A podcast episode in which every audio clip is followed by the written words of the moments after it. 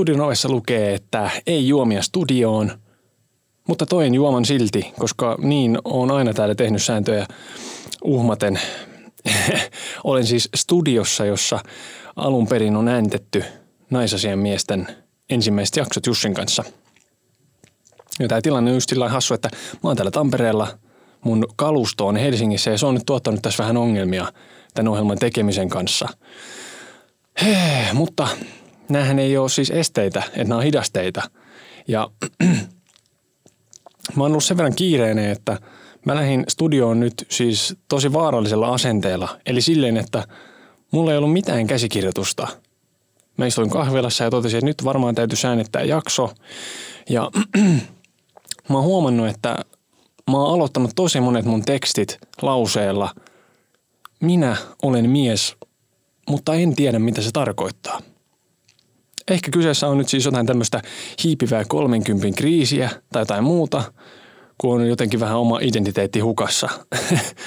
Eli kevyttä aihetta. Pam. Tässä ohjelmassa minä, Artsi, yritän oppia lisää naisista, parisuhteista ja seksistä. Pyrin myös avaamaan miesten tunnemaailmaa. Tämä on Naisasiamiehet. Mä oon mies. Ja mulla on kulliakivet. Mutta sen jälkeen se on hankalaa. Mä huomaan, että mä hirveästi itse on aina asettanut miehisyyteen tai miehekkyyteen liittyen kaikkiin tämmöisiä juttuja niin kuin, anteeksi, ton takia ei saa ottaa juomia studioon, kun se pilaa nämä äänitteet. Mutta ja ehkä mun kohdalla ongelma on siinä, että miten mä oon ajatellut miehisyyttä, koska se on ollut mulle just sitä fyysistä voimaa, rintakarvoja, partaa ja asioiden korjaamista ja jotain ihmeellistä semmoista, että tiedetään kaikesta vähän. Tykätään jääkiekosta. Mä kyllä tykkään jääkiekosta, mutta monien muiden asioiden osalta niin mä en ole koskaan kokenut itteni kauhean miehekkääksi. Ja se on semmoinen asia, minkä miettimiseen mä oon käyttänyt hirveästi aikaa. Ja, ja mä jotenkin toivon, että mä voisin olla enemmän miehekäs kuin mitä mä olen. Mutta sitten samaan aikaan, kun ne jutut ei ole mua, mun ympärillä, mun kaveriporukoissa ei ihan hirveästi ole ollut semmoista miehekkyyttä. Tai siis, että sitä olisi jotenkin ihan hirveästi pyritty toteuttaan. Sitä on varmasti ihannoitu erilaisissa vaiheissa. On se sitten ollut jotain sellaista, että jollain on jotenkin matala ääni tai makeet hauikset tai että joku saa paljon pillua. Ja musta se tuntuu, että se pillun saaminen on varmaan ainakin nuorempana niin ollut joku semmoinen mittari jollekin. Että siitä on voinut saada sitten taputuksia selkään. Maybe so. Mutta miksi pitäisi olla jotenkin miehekäs? Ei tarvi enää puolustaa perheyhteisöä, koska ei tule mikään mammutti tai tiikeri puremaan tai tallomaan yöllä. Että semmoista fyysistä turvaa ei enää ole pakko antaa ja se ei ole, tai se ei lankea miehen harteille. Elättäminen ei lankea miehen harteille. Mun kohdallani se on ihan vitu hyvä juttu, koska pystyn heidän tuskin elättämään itseni – ja en todellakaan siis haikaile myöskään sitä, että voisin jonkun itseeni arvovaltaisemman miehen nimeen heiluttaa miakkaa, tappaa ja tulla itse tapetuksi niin kuin tuhansia vuosia on ollut tapana. Mutta on ihan mahdollista, että mäkin olen jonain päivänä palelemassa jossain vitun poterossa rynkky kädessä ja rukoilen jotain Jumalaa ja katon, kun kaverin suolet on sylissä ja se itkee äitiä. Että nämä on uhkakuvia ja en mä semmoista halua itselleni missään nimessä – enkä ihannoi sitä. Mutta jos mä mietin, että mikä on mun perimmäinen syy sille, että mä oon tämän pallon päällä, niin kuin mä oon eläin, niin ehkä se on sitten se lisääntyminen. Mutta tarvitaanko lisää lapsia, niin ei varsinaisesti. Ja tällä hetkellä niin mä en oikeastaan voi edes siittää vielä jälkeläisiä, koska elämäntilanne ei ole sellainen, että se olisi järkevää tai että mä haluaisin tehdä sitä nyt. Eli mikä mun pointti on miehenä? Miksi mua edes kiinnostaa jotkut sukupuolen roolit, kun mä en ole ikinä halunnut niitä kuitenkaan ihan hirveästi toteuttaa. Ja mitä väliä sillä miehisyydellä edes on ja kenelle, kuka siitä on kiinnostunut. Ehkä jos se deittimaailmassa, niin naiset todennäköisesti sitten osa toivoo miehekästä miestä. Samaan aikaan mä kuitenkin itse olen aina kuullut enemmän sitä, että toivotaan miehiltä sellaista kykyä keskustella ja sanottaa tunteitaan. Ja itse koen olevani siinä toisinaan ihan pätevä. Ja mutta mä oon myös epäonnistunut siinä tosi monta kertaa ja tosi vittumaisilla tavoilla ja sellaisilla jutuilla, että se on aiheuttanut hirveästi niin kuin kurjuutta ja harmistusta muille ja mulle itselleni. Ja mistä se johtuu, niin häpeästä, koska mä häpeän joka päivä jotain. Ja jossain kuitenkin elää se ajatus siitä, että mua vähän hävettää, että mä tunnen jotain tiettyjä tunteita – ja siksi niin mä en halua sanoa niitä ääneen, niin vaikka jotain mustasukkaisuutta. Tai mä häpeän sitä, että mä en ole tarpeeksi itsevarma. Ja tämähän on kaikki siis ihan, ihan paskaa. Että totta kai mä voin sanoa niitä asioita ääneen. Että semmoinen mies mä haluaisin olla. Empaattinen, tunteellinen, puhuja pussää. Hei. Mä en edes tiedä, säilyykö – semmoinen asia enää sanana tulevaisuudessa, miehekkyys tai naisellisuus. Koska ne asiat, mitkä miehekkyydessä on huonoja, niin ne on sitten sitä toksista maskuliinisuutta. Ja ne asiat, mitkä taas siinä on hyviä, niin ne kuuluu kaikille. Ja kuka vaan voi olla niitä. Toki kyllä nainenkin voi olla toksinen. Ja mies voi olla sitten niin kuin tunteellinen ja näin päin pois. Eli onko nämä termit ikään kuin turhia? Mitä niillä tehdään? Että jos mä mietin ihmisen, niin mä en puhu jengistä sillä tavalla, että se on hyvä mies tai se on hyvä nainen, vaan se on vaan hyvä tyyppi, oli sen sukupuoli mitä hyvänsä. Mutta ihmisiä kaikki tyyni. Mä en tiedä sanotaanko noin, mutta mä sanoin nyt.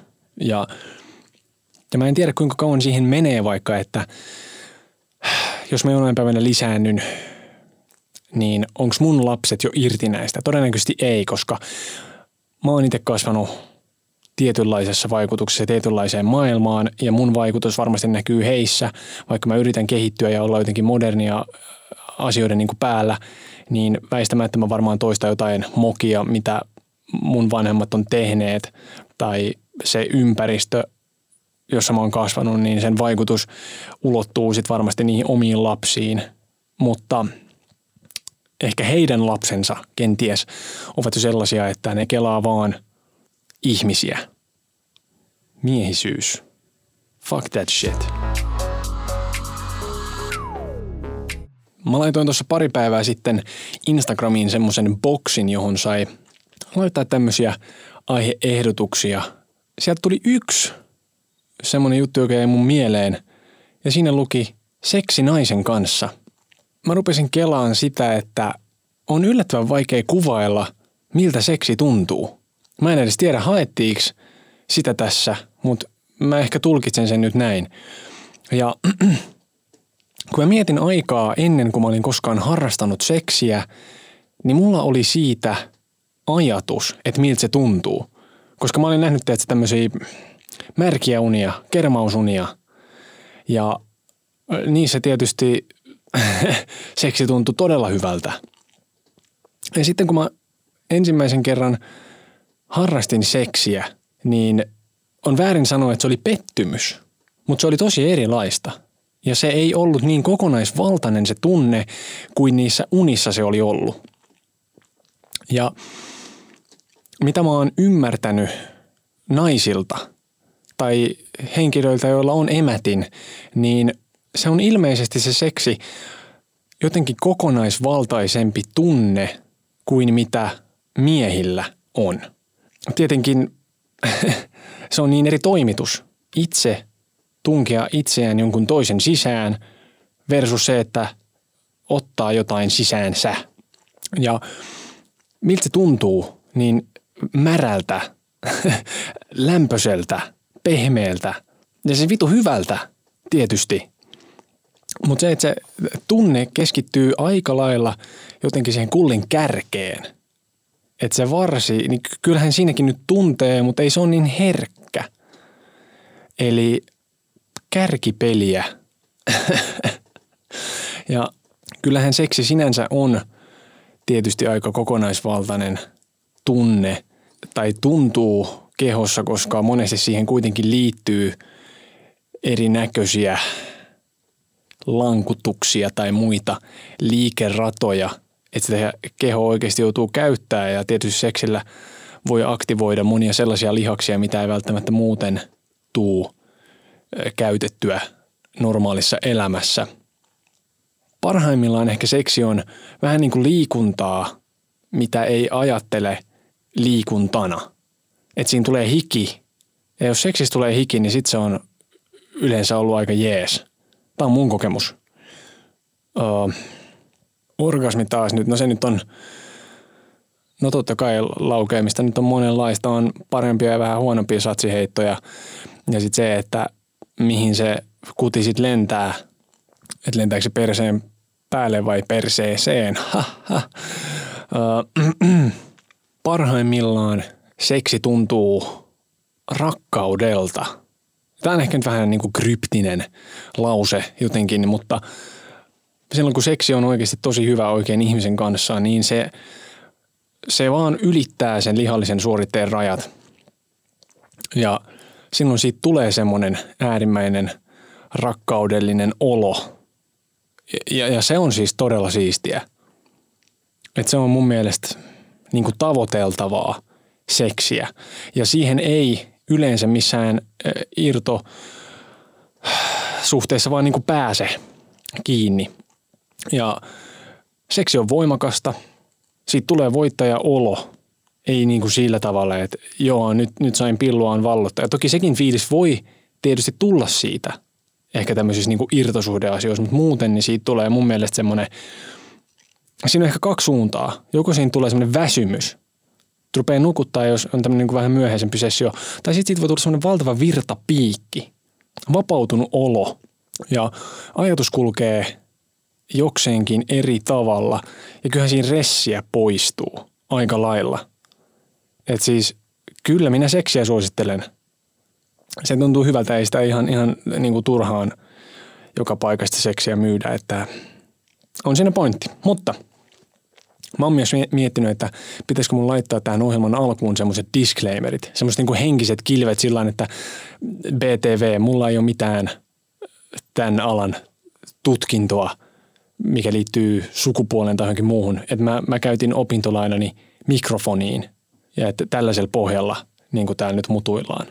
Samaan aikaan mä en haluaisi tehdä mitään disclaimereita, koska se tuntuu mun mielestä vähän semmoiselta yleisön aliarvioinnilta, että tota, ehkä ihminen itse tekee sitten sen arvion, että onko tämä vaarallista kuunneltavaa tai sellaista, mitä mä en ehkä halua kuulla.